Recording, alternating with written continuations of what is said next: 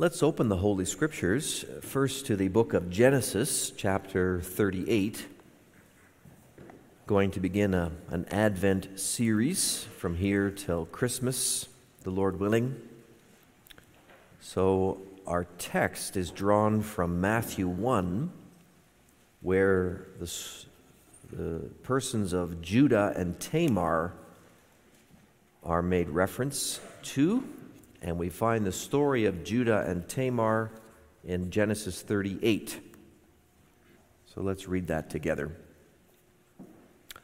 I should mention uh, in chapter 37, Joseph, one of the brothers, the 12 brothers, uh, 12 sons of Jacob, had been sold into slavery by his brothers. So that's a little bit of the context.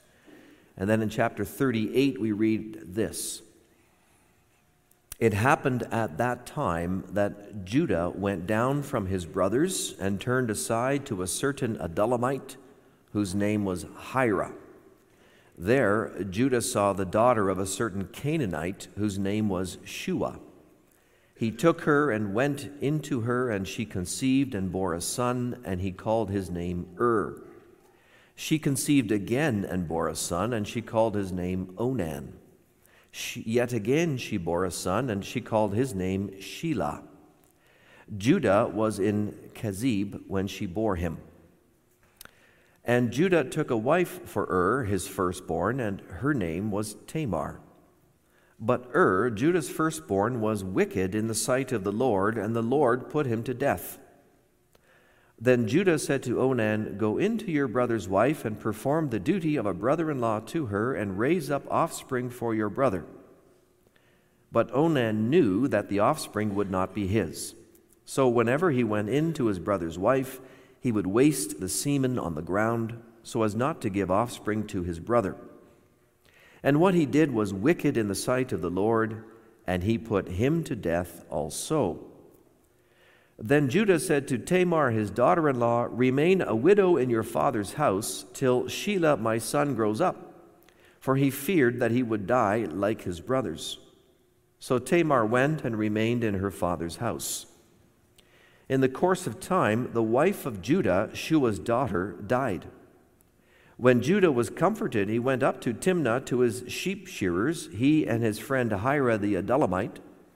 And when Tamar was told, Your father in law is going up to Timnah to shear his sheep, she took off her widow's garments and covered herself with a veil, wrapping herself up, and sat at the entrance to Enaim, which is on the road to Timnah. For she saw that Shelah was grown up, and she had not been given to him in marriage. When Judah saw her, he thought she was a prostitute, for she had covered her face. He turned to her at the roadside and said, Come, let me come in to you, for he did not know that she was his daughter in law. She said, What will you give me that you may come in to me? He answered, I will send you a young goat from the flock. And she said, If you give me a pledge until you send it. He said, What pledge shall I give you? She replied, Your signet and your cord and your staff that is in your hand. So he gave them to her. And he went into her, and she conceived by him. Then she arose and went away, and taking off her veil, she put on the garments of her widowhood. When Judah sent the young goat by his friend the Adullamite to take back the pledge from the woman's hand, he did not find her. And he asked the men of the place, Where is the cult prostitute who was at Enaim in the roadside? And they said, No cult prostitute has been here. So he returned to Judah and said, I have not found her. Also, the men of the place said, No cult prostitute has been here. And Judah replied, Let her keep the things as her own, or we shall be laughed at. You see, I sent this young goat, and you did not find her. About three months later, Judah was told, Tamar, your daughter in law has been immoral. Moreover, she is pregnant by immorality. And Judah said, Bring her out and let her be burned.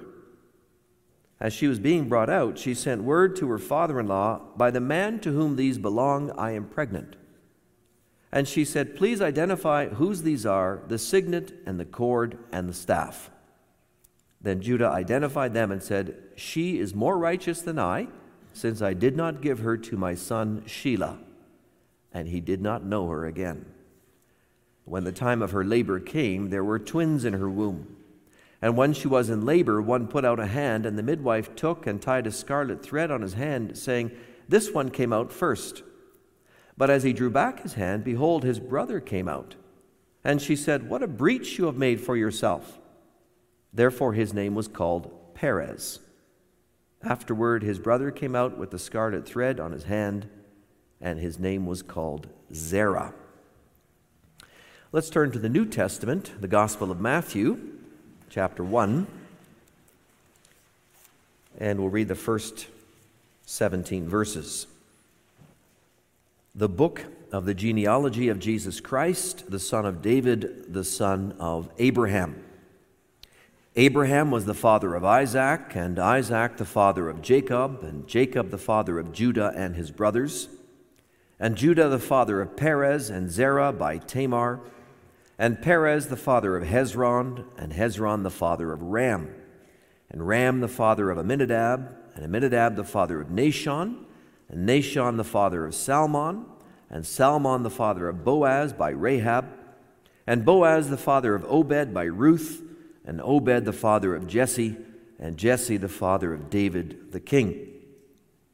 And David was the father of Solomon by the wife of Uriah, and Solomon the father of Rehoboam, and Rehoboam the father of Abijah, and Abijah the father of Asaph, and Asaph the father of Jehoshaphat, and Jehoshaphat the father of Joram, and Joram the father of Uzziah, and Uzziah the father of Jotham, and Jotham the father of Ahaz, and Ahaz the father of Hezekiah, and Hezekiah the father of Manasseh, and Manasseh the father of Amos, and Amos the father of Josiah, and Josiah the father of Jeconiah and his brothers at the time of the deportation to Babylon.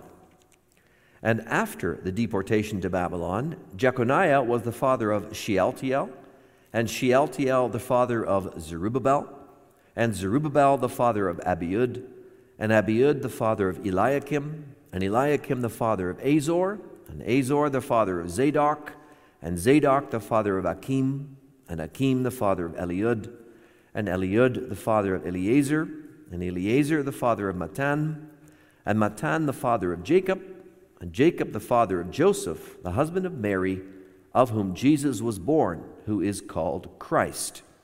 So all the generations from Abraham to David were 14 generations, and from David to the deportation to Babylon, 14 generations, and from the deportation to Babylon to the Christ, 14 generations. I may preach to you the Word of God from the Gospel of Matthew, chapter 1, a portion of verse 3, the first part. And Judah, the father of Perez and Zerah by Tamar. Holy and loved people of God. Our text this morning is found in the middle of a long list of names called a genealogy. The Bible has more of these kinds of lists in different places, and Maybe you have the same question someone once asked me Why are all these lists of names in the Bible? I mean, what's the point of having these long lists of names of people we don't know, many of them, most of them? We hardly can pronounce their names. What possible message can there be in such a list of names? Well, brothers and sisters, a genealogy is a family tree. And in the Bible, each genealogy describes a certain family given by God, chosen by God, to play a role in the salvation of his people. So the family tree is a story. Actually, it's a complex of stories. There's a, a lot of stories inside the family tree. Stories about what God is doing through the people of that family to bring us salvation. And verse 1 of Matthew's gospel tells us that this particular family tree belongs to our Savior Jesus Christ, son of David, son of Abraham. And the story before us this morning in the third verse is one of great sin and ugliness that is overcome by greater grace and beauty. So I bring to you this word of God God's grace through a powerless woman makes way for the lion of Judah. We'll take a look at three things the alley cat, the feline, and the lion cub. Now, as we read through this family tree in Matthew 1, no doubt you noticed the names of dozens and dozens of men, but you would have spotted, if you were looking for the ladies, you would have only spotted four besides Mother Mary. That's typically how it does work in the genealogies of the Bible. They, they follow the line of the fathers. Mothers are mentioned sometimes, but more by way of exception. So when you think of that, brothers and sisters, tell me if you were the one writing this genealogy, if you were picking which particular women you would mention, would you pick the four women mentioned in Matthew? You might think of mentioning Eve, the mother of all the living. You, he could have gone all the way back to creation. You might have thought of mentioning Sarah, the wife of Abraham, or Re- Rebecca, or Leah, the great matriarchs of Israel. These were women of distinction. These were women who had borne hardship, they were women who were respected. They would look very, very good in the family tree, right? But would you have thought, out of all the women you could have mentioned, would you have thought to mention the name of Tamar? Would you have wanted to draw attention to that rather ugly story in Genesis 38, which we read? And yet, that is exactly what the Holy Spirit does in our text when he writes, Judah, the father of Perez, and Zerah by Tamar. He goes out of his way to mention Tamar. Why is this woman's name mentioned here? Actually, a better question is this Why is the name of Judah mentioned here? Now, we wouldn't maybe normally think to question Judah's name. In most of the Bible, Judah's name is one of good reputation. It's from Judah that God promises to raise up the Messiah who would become king.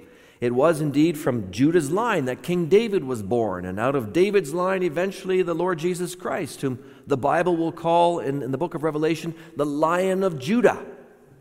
So when we hear Judah, we typically have good thoughts associated with this man and with this tribe, but but all of those good thoughts, they come quite a bit later than the events of Genesis 37 and 38. For if you go back to that time, and if you were to ask Judah's brother Joseph, remember he was he was put into the pit and sold into slavery. If you were to ask Judah, uh, Joseph about Judah at that time, the thoughts would have been very dark they would have been very hurtful. In chapter 37, which we didn't read, but it's a well known story, you know, Joseph had been thrown into the pit by his brothers with the intention of killing him. And that toward the end of that chapter, we read this Judah said to his brother, so it's his idea, What profit is it if we kill our brother and conceal his blood? Come, let us sell him to the Ishmaelites let not our hand be upon him, for he is our brother, our own flesh. And his brothers listened to Judah. So it was Judah's idea to sell Joseph into slavery, to a life of misery, to a life of eventual death in that enslavement. How do you think Joseph would have felt about Judah at that time? Later in Scripture, it's true, Judah is likened to a majestic lion, but early on in his life, he acts only like an alley cat. An alley cat, that's a stray cat that lives in alleys, right? Such a cat lives by the law of the jungle. where only the strong survive. And it doesn't matter how you do it, you, you can pull any trick in the book as long as you survive. Well, this self serving nature of Judah comes out in the opening verses of chapter 38. And maybe you want to follow along with me a little bit there as we go through the events of chapter 38. It already starts in the opening verse. It happened at that time that Judah went down from his brothers and turned aside to a certain Adullamite whose name was Hira. In other words, Judah left the, the encampment of his family and he went to live with a Canaanite friend. He pitched in with his Canaanite friend Hira. That kind of makes you think of someone like Lot, right? Remember Lot, who left Abram's company and pitched his tent near Sodom and later on inside the wicked city of Sodom. And you have to remember that the only true worship of the one true God that was going on in that land, that was happening in the tents of Jacob. It wasn't happening in the tents of Hira the Adullamite. There you could only expect idol worship, general immorality, and sexual sin. And indeed, sin is not long in finding Judah. Look at verse 2. There, Judah saw the daughter of a certain Canaanite whose name was Shua. He took her and went into her. So this was no casual visit to his buddy Hira. This was a permanent move with permanent attachments. He takes a wife. He takes a wife from among the Canaanites, unbelievers, pagans. Isn't this still how it goes today? A church member strays into the world, meets a woman or meets a man who's attractive, but with whom there is no spiritual unity in worshiping the Lord Jesus Christ. And they go together for a time, and next thing you know, they're engaged to be married. Judah marries an unbeliever. He's unequally yoked to the non Christian. Does that kind of thing please the Lord? It's a question for our day, too. A Christian and a non Christian coming together in holy marriage, is that really serving the Lord from the heart? Is that really what God wants from His people? Let's talk about these things as parents with our young adult children. And as single adults, let's keep these things in mind that in our dating and, and courting, we only go with those who are truly united with us in serving the Lord. Because from this wicked union, and it was wicked, comes forth wicked children to Judah and his wife. When the oldest boy is old enough to marry, Judah finds a wife for him, a young lady named Tamar, presumably also a Canaanite, because he's in the area of the Canaanites. Then we read in verse 7, very simply, but Ur, Judah's firstborn, was wicked in the sight of God, and the Lord put him to death. We don't know what Er's particular sin was, but the fact that his wickedness comes to light after he was married suggests that his sin had something to do with him acting wickedly as a husband toward Tamar. So God sl- kills him. I mean, this is pretty serious. And yet, this Ur is not the only wicked offspring, for the next son, Onan, is no better. In accordance with the custom of the time, Onan is called upon to marry his brother's widow in order to raise up offspring for the dead brother. That would keep the, the brother's line going. Onan would also have his own line from subsequent children, but the first child would be considered a child of the previous couple, of the brother who was passed away. So this was a duty that a brother had. But Onan, too, is wicked. He clearly hates his brother. He acts only to satisfy himself. He's willing to have sex with Tamar, but he's not willing to complete the act and so fulfill his duty to his brother. We read in verse 9 But Onan knew that the offspring would not be his, so whenever he went in to his brother's wife, he would waste the semen on the ground so as not to give offspring to his brother. He made sure she could not become pregnant.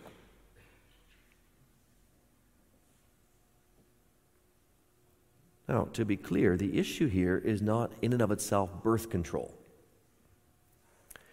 That's another topic for another day, too complex to get into in this sermon, but let it be clear that God did not strike Onan dead because he didn't want to have a child for himself.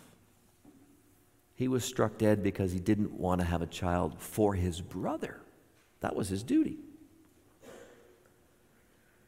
So the upshot is Judah's first two sons, they are thoroughly wicked. And they, they didn't get this from a stranger. That becomes very clear in how Judah himself treats Tamar, a woman who's now been twice widowed by his sons, a woman who has been nothing more than a plaything for son number two, and a woman who may well have suffered some abuse at the hands of husband number one. A woman in the culture of that day, and especially in the evil culture of the Canaanites, where you, you didn't have God's law influencing things, was most often viewed, a woman was, as an object to be treated and, and owned instead of a person to be honored and cherished, a person created in the image of God. That's the Christian or the, the, the godly view from Genesis 1 already.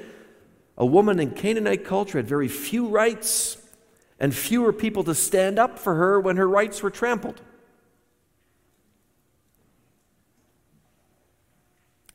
So Tamar has been deprived, deprived of her right as a wife to bear children, if God would grant those children. Judah had acquired her as a wife for his son, but neither the firstborn nor the second had been righteous enough to do their duties as husbands. So, what does Judah then do? He tells Tamar, You go and live in your father's house until my third son Shelah grows up, and then uh, you can be given in marriage to him. But we read his true motive in verse 11 for he feared that Shelah would die like his brothers. In other words, he wasn't going to give his third son to Tamar. He was afraid. Instead of acknowledging the wickedness of his first two sons, instead of preventing the same from developing in the third boy, Judah more or less blames Tamar, lies to her, and protects his third son. So Tamar is in her father's house waiting and waiting and waiting for something that's never going to happen. And in that culture, she had no power to stop it. Judah was oppressing this widow, this young widow, who was his own daughter in law. And still, Judah is not done, dirtying himself with sin, for after his own wife dies, he, he seeks his own sexual pleasure in a roadside prostitute, all while leaving Tamar to languish as a widow. And when he discovers uh, that Tamar has played the prostitute herself in a fit of unflinching hypocrisy. I mean, you really have to get the sense of that. Right? He's been to the prostitute, but she gets condemned.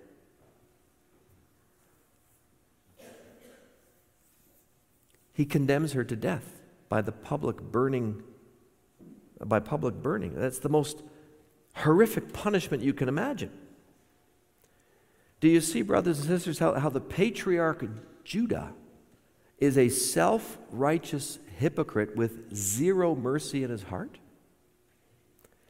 The real question is not why Tamar is in the genealogy, but why is Judah in this genealogy of the Savior? Why not rather cho- choose Joseph? Why didn't God choose brother Joseph to be the father of the Messiah? Joseph, who acts in the exact opposite way to Judah, Joseph, who was righteous even under suffering. You remember all that Joseph suffered in Egypt. Why didn't the Lord choose Joseph's line to be the royal line and have the Savior come from Joseph's house? Of all the brothers, does Judah deserve such an honor? Of course not. But that is exactly the point, beloved. In choosing Judah to be the forefather of Jesus, the Lord God wants to make it crystal clear that salvation is undeserved from top to bottom. that grace is given even where it's not looked for, that redemption cannot be purchased or earned by the good deeds of people, but that redemption comes free of charge, even to scoundrels and alley cats like Judah, even to alley cats and scoundrels like me and you. It comes to us free, to the undeserving. Also to felines like Tamar the Canaanite bride. In contrast to Judah, Tamar comes across remarkably focused on doing what is right, or at least on the right thing. Judah is the victimizer, Tamar is the victim, but she doesn't respond rashly, she doesn't respond hastily. She waits patiently in her father's house for Judah to fulfill his promise to give Shelah to her as husband. So, this may have been some years that she waits patiently, holding in check her impulses and desires as a widow in her father's house. You have to keep that in mind. That, that throws light on her, her act, her act of luring Judah into harlotry. Of course, it is not right to play the prostitute. And in that sense, she resembles a feline, a cool cat, if you will, who knows what she wants and knows how to get it, but we have to keep our eye on what she wants. That's the remarkable thing here. She's not after the pleasure of sex. She's not after the satisfaction of lust, like would be commonplace. If that's what she wanted, she would not have waited all that time to play the harlot, and she certainly wouldn't have gone out of her way to seduce her father in law, of all people. Nor is Tamar just after a baby in general terms, like a, like a random child. Some women have such a strong desire to have a child, they might just do uh, about anything to have one. But if Tamar's only desire was to have a child, she could have done that more easily by running off with the boy next door. She could have run off with a traveling band of Ishmaelites. No, what Tamar the Canaanite wants is what legally and rightfully belongs to her. She wants to be a mother in Judah's house. She wants to be a mother in Israel. Judah had sent her to her father's house, but she recognizes, I don't belong here anymore. I have a place in Judah's house. I have been betrothed to Judah's third son. And she wanted only to be given the opportunity to bear offspring in Judah's line. Israel was her people, no longer the Canaanites.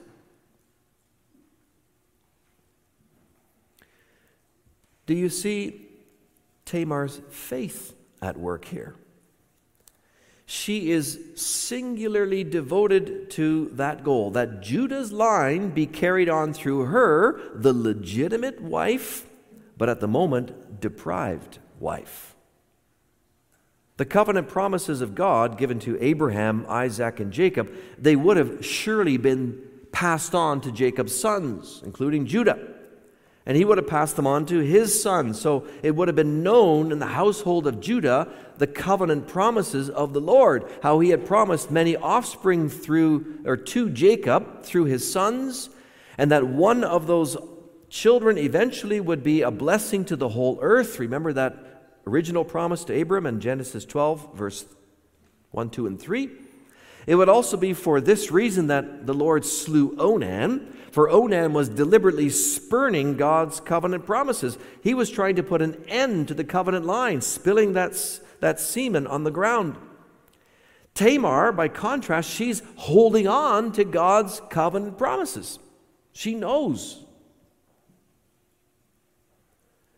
And again, to be sure, her act of trickery, that's not a model for us to follow, but in her circumstances, we should understand it was a desperate yet understandable act of faith. She took risks, huge risks. First risk was that her father in law would not recognize her at the roadside. And also, she knew that if she were found to be pregnant later on, she would likely face the death penalty for prostitution. And yet, she risked her life for the opportunity to see the rightful covenant heir be born. Judah had robbed her and himself of this lawful offspring. And so, in her mind, she had to go directly to the source, to Judah himself, in the hope and prayer that God would bless it and grant a child. She had to go there in hope and prayer. Think about what she was doing. Her goal was to become pregnant through Judah with just one single sexual encounter. Her actions in keeping his staff and cord and seal prove that. She held those bits of evidence, the proof of who the Father was, in anticipation of proving at some point down the road that Judah was, in fact, the Father. Is that not an act of trust in God? To put everything on the line for a one night stand. I mean, humanly speaking, statistically speaking, to be so sure of pregnancy by a one night stand, the odds of that are not fantastic. Like Rahab and Ruth after her, her actions may not have been pure in themselves, but they were rooted in faith with a desire to see the promises of the Lord fulfilled. So here we have in the line of the Savior, in the family story of our Savior, we have Judah and we have Tamar. Can you see yourself in their stories somewhere? The patriarch Judah acting badly, to say the least, showing not only outright disobedience to the Lord, but a clear lack of faith in God, not interested in church, didn't have to be with the family of Jacob worshiping, could hang out and live in the tents of the Canaanites, not interested in church, a consummate liar, a tyrant, a prostituter, and a hypocrite. An alley cat, if there ever was one. And yet, that's who Jesus came to give his life for. Alley cats like Judah, like me, like you. He came to turn alley cats into lions, and I wondered if you noticed there was a change in Judah at the end. Verse 26 of chapter 38 when his own sin is finally exposed and he realizes that the jig is up, he says, of his daughter in law, She is more righteous than I, since I did not give her to my son Shelah. And he did not know her again. She is more righteous than I. That's a word of repentance. This is God at work in Judah's heart, showering grace upon the graceless showing mercy to the unmerciful, and changing him forever. You know, if you go a couple of chapters later in Genesis, you find Judah willing to sacrifice himself for brother Joseph. The man had been changed. If the Lord God can include a charlatan like Judah in his own family tree, then there's room in that family tree for a charlatan like me. And then there's Tamar, an ordinary Canaanite girl who was brought into the family of Jacob by circumstances outside of her control. She's given in marriage, that's how it was in those days. She's mistreated there, she's oppressed there by father and sons alike, and yet through it all, she puts her trust in the Lord. Here is God's grace coming from another angle where you would expect unbelief, behold, we find faith. Where a person's background only teaches idolatry and ungodliness and, and selfish deeds, behold, we find a person more righteous, more dedicated to the Lord and his promises than a patriarch in Israel. This powerless woman is used by the Lord to fulfill his ancient plans to bring from undeserving Judah a lion who will save his people from these very sins. The proud, Judah, the proud are humbled, the humbled, Tamar, are lifted, and together they are fused into the family of God, just like us. Just like us. Tamar is given an honorable place in the family tree of the Savior, and for her act of faith is a deserving mother in Israel. If God can do such wonderful things for Tamar, is there anyone he can't bless with saving faith? That is God's marvelous wisdom, which becomes even more clear in the lion cub that he gives as a son to Judah and Tamar. That's how the chapter, uh, chapter 38 ends with the birth of two sons. While in Judah's day, the firstborn son meant a lot. He was considered the future of the family, he was given a double share of the inheritance. Everyone expected great things from the firstborn son. So when Tamar is found to be with twins, it became very important to figure out which one was indeed the firstborn. And that's why the midwife ties a scarlet thread around the wrist, the first wrist that she sees coming out of the womb. She even says about that child, this one came out first. So this child then would, would be the expected favorite. This one would be the one who would carry on Judah's line in the hope of God's covenant promises. But then something unexpected happens in the birthing process.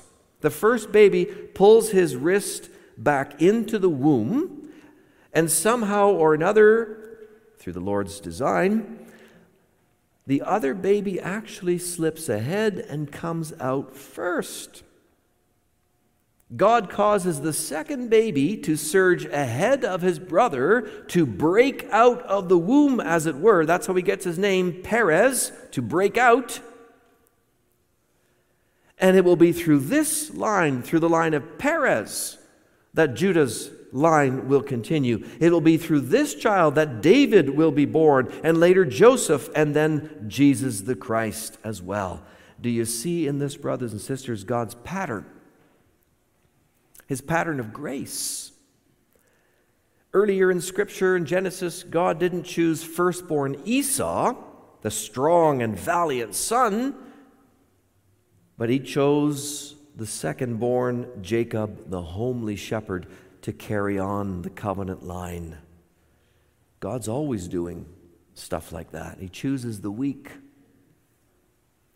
to shame the strong. He chooses what is looked as, as second best in the world to showcase his strength and wisdom. So here again, Perez, the second boy, catapults ahead of his firstborn brother, sent by God to break out into the world, a world dominated by man's sin and Satan's tyranny. This little baby becomes a signpost to God's people.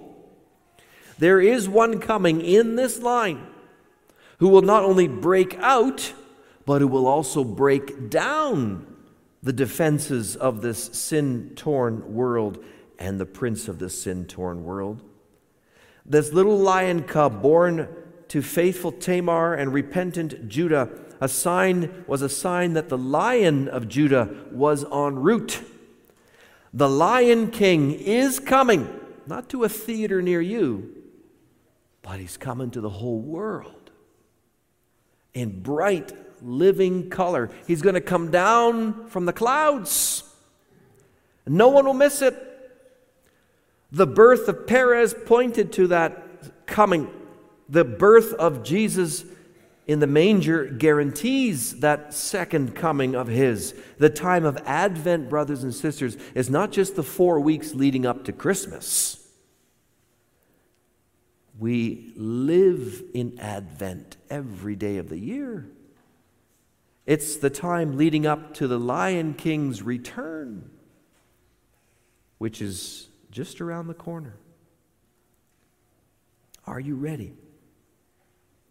Are you ready to welcome Him and bow to Him and celebrate His return? You only need one thing to repent and believe. The Lion King has done everything else. Amen.